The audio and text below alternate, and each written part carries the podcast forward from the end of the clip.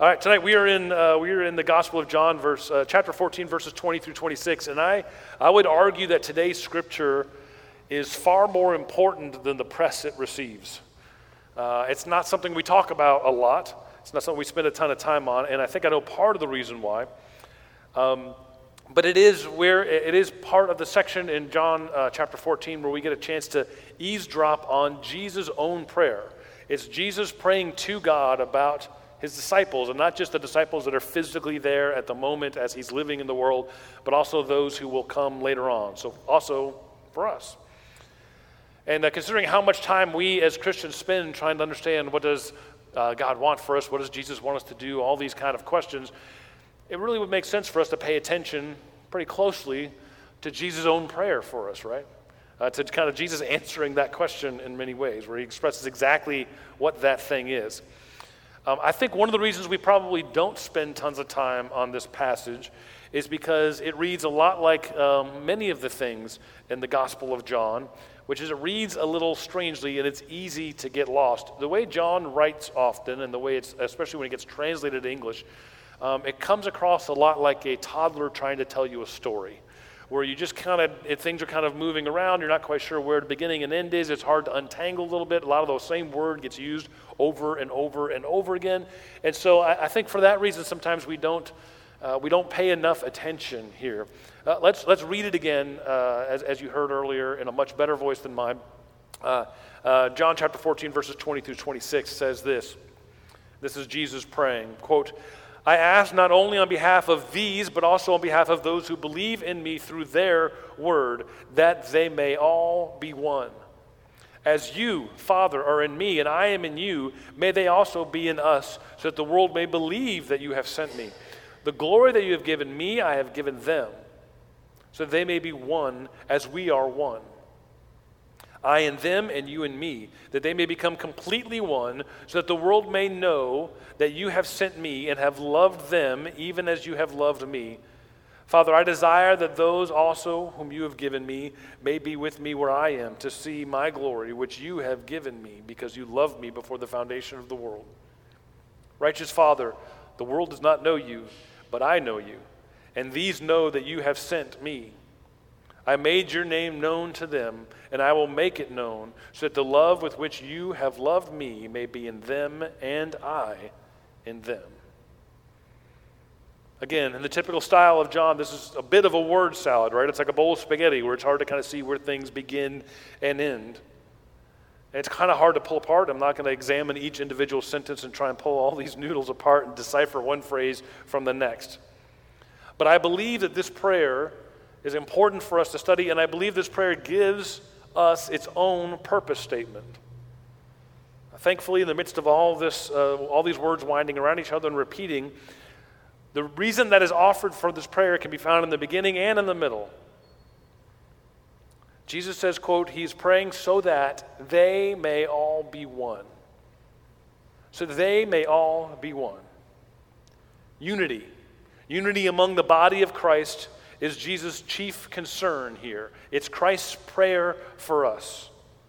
All that he says in this section serves that purpose, that we might be one. Unity. It's great on our bumper sticker. But maybe you are like me, and like most things that fit neatly on a bumper sticker and sound good, you immediately think, yeah, good luck with that. Good luck with that. We aren't accused of unity much as people of faith. In fact, I was chatting with someone uh, earlier this week who grew up overseas. They grew up in a, in a country that was essentially 100% Roman Catholic, and so they only kind of knew folks that grew up in that situation. And then when they have come to the States with their family and, and, and lived here for a while, they're amazed at how many different kind of Protestants they are. And uh, they were, we were talking in a group, and they're like, and, and they said, how many, how many different kinds of Christians are there? How many denominations are there? And people were like, oh, probably hundreds, I don't know. And I said, I think 16,000. And everyone laughed because they thought I was being sarcastic.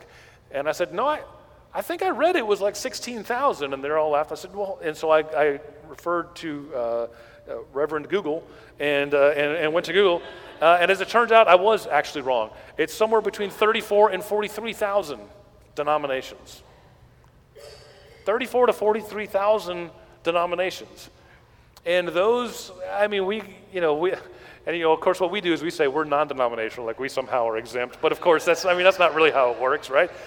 I mean, everybody splits off. Everyone does their things, and we all split for different reasons. In fact, uh, one of my favorites is uh, I was reading in a book about uh, old Mennonite meeting houses in Lancaster County, because that's the kind of nerd I am.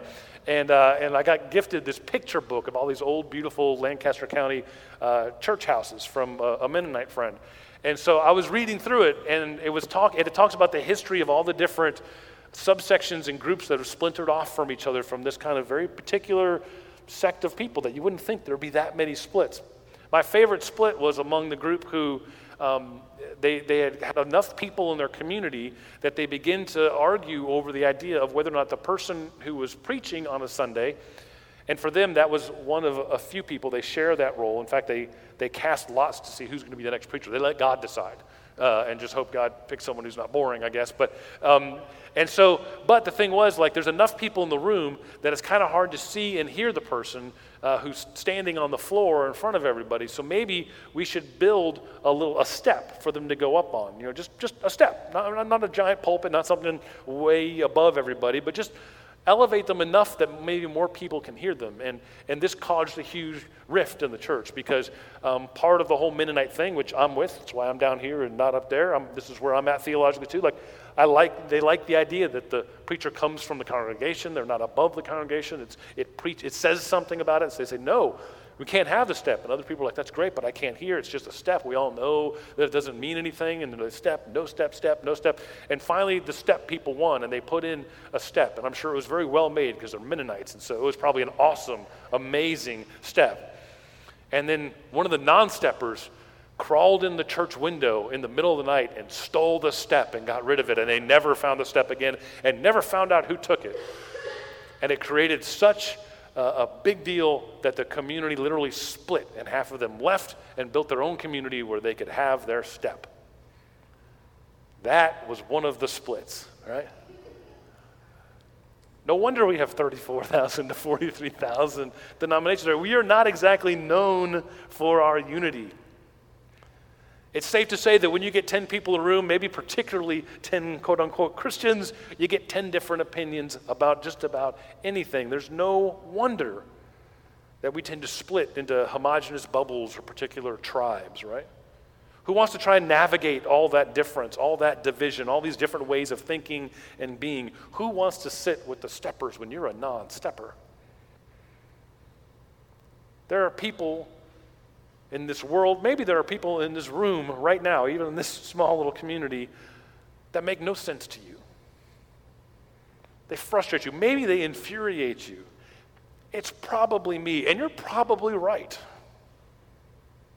Right? And so, how do we talk with a straight face about unity when we are not even remotely uniform? Additionally, apart from it feeling unrealistic, we also have to be honest about something in our religious history. We have to be honest about the fact that calls for unity have often been weaponized.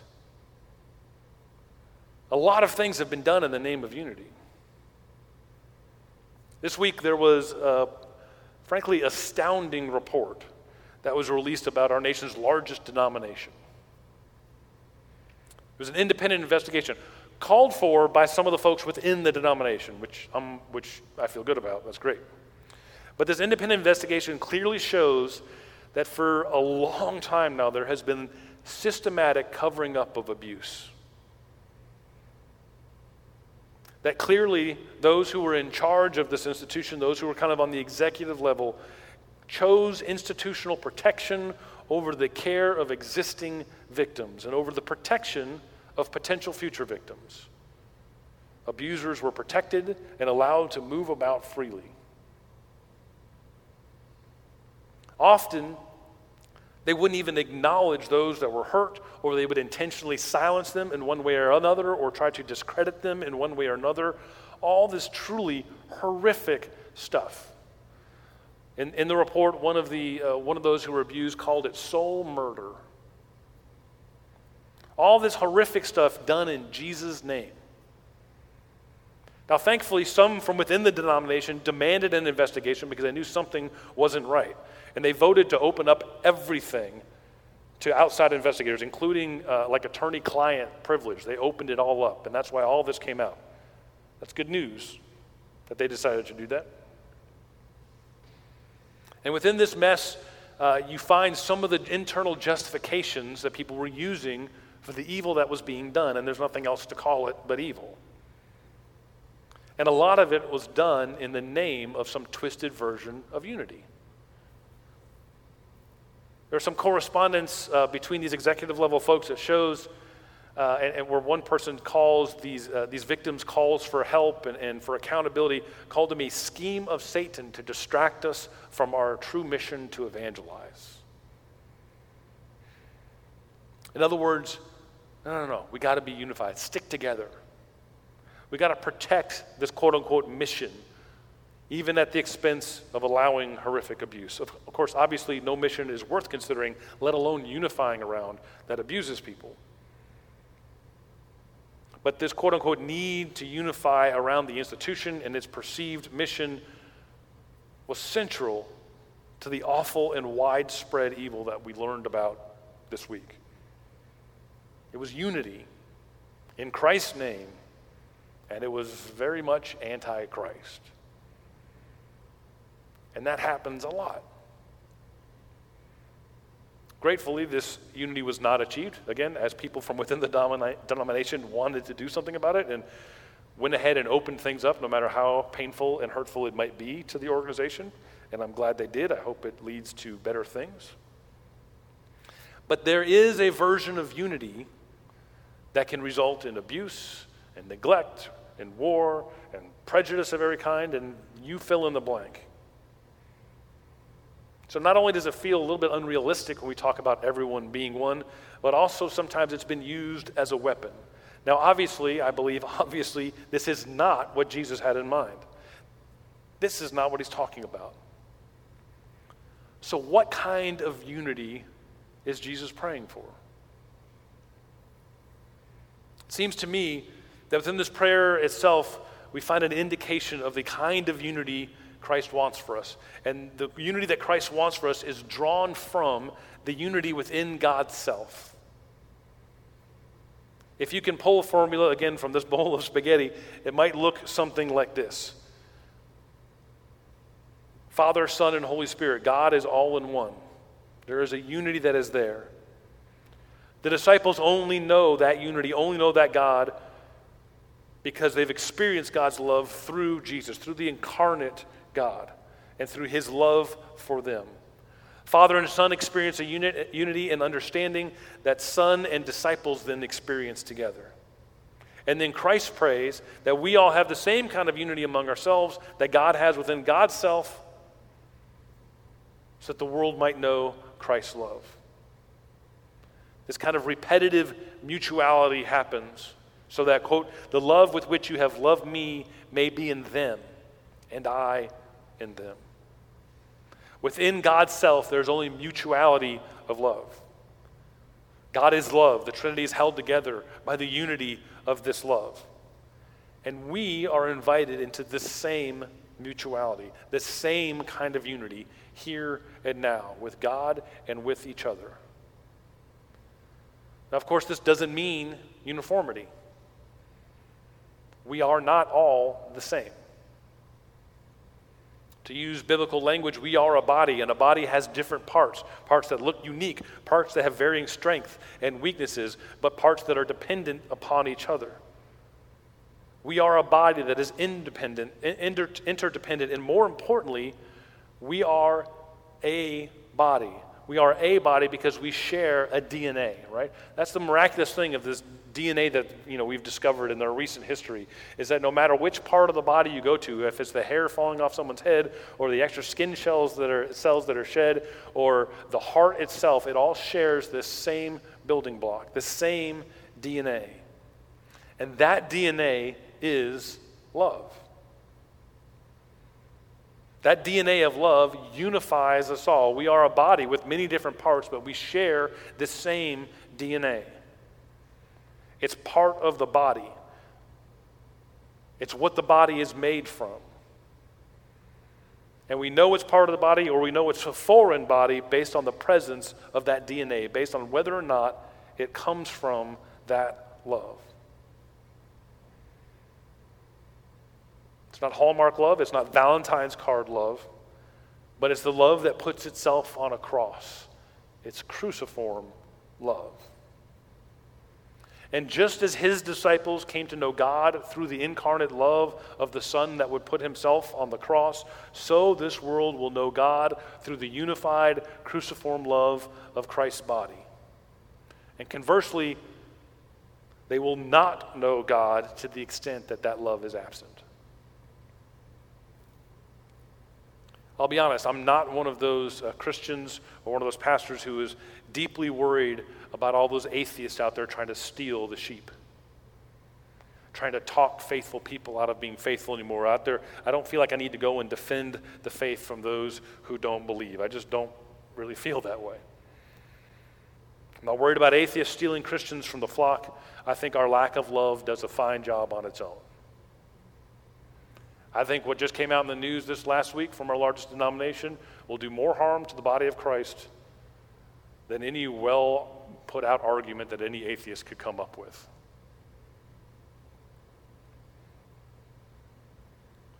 This is everything. We don't get to have anything without it. It is the DNA of the body, it is the DNA of the kingdom we are building. We are to be unified by cross shaped love for one another. And really, what other choice do we have? What else could possibly really be our unity? I mean, I know some segments of the body try to find other points of unity and try and enforce certain ways of doing or being or thinking. I just found that those don't really work. You can't really unify around those things, right? We'll never all agree on theology or sociology or politics or anything of the sort. We will never all just look alike or act alike or have affinity for the same things. We will never fully uh, like everything, even about each other, or for that matter, ourselves, right? We are not uniform at all. And that is a good thing. I really believe that's a good thing. But we must share this DNA. We must be committed to tethering ourselves together, together to Christ's cross shaped love. We must be able to agree to the principle that even in our differences, even in our disagreements, we are always addressing these things in the shadow of the cross and the love that it shows. We must agree to engage our enemies under the wings of Christ's sacrificial love. We can agree to lay down our pride, our need to be right, uh, our, uh, our rights that we feel we are owed, our own competitiveness, and commit to this one unifying idea.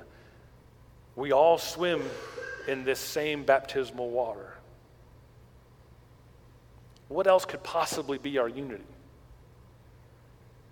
We will always look, sing, interpret, and think differently. We will never agree all the time or even like each other all the time or agree with all of the choices that everyone else is making in the room. It's just not going to happen. We will come up with different, totally correct answers to every dilemma known to man. We will never be and should never strive to be uniform. But we can be united under Christ's brand of love. We can do that. The kind of love that bleeds before it draws blood, the kind of love that orders everything under a cross that Christ freely chose. We can work together in love, disagree in love, confront in love. We can treat friends and family and strangers and enemies with the same love. We can vote in love. We can structure ourselves in love. We can worship in love. That can be our unity. That should be our unity. Everything coming from that same DNA. And when it comes from that same DNA, then it is all one unified body, just as Christ prayed. The kind of body that shows the world who God really is. And if this prayer is any indication, the kind of body that Jesus is just praying to God will happen. One God, one Savior, one Spirit, one body gathered at one table, all under one banner love. Let's pray.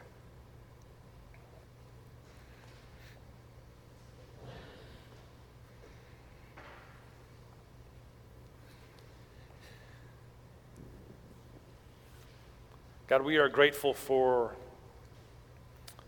a unity that stands above and beyond uh, all of our differences, petty and otherwise.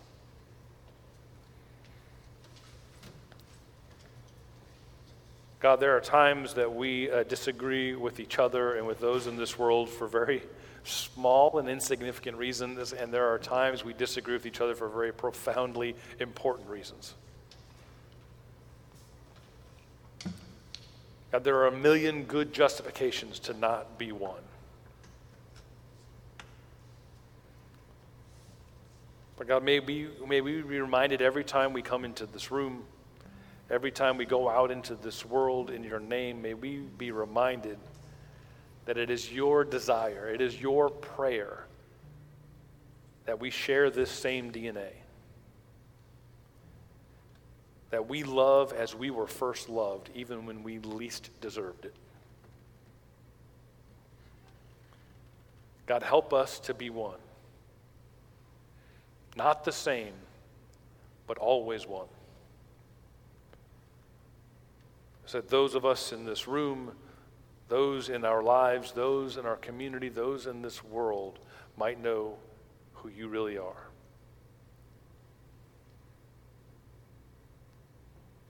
God, we are grateful for your unconditional love. We are grateful there's nothing we could do to make you love us any more or any less than you already do. May we embody that same cruciform love in this world. We ask all these things in your name. Amen.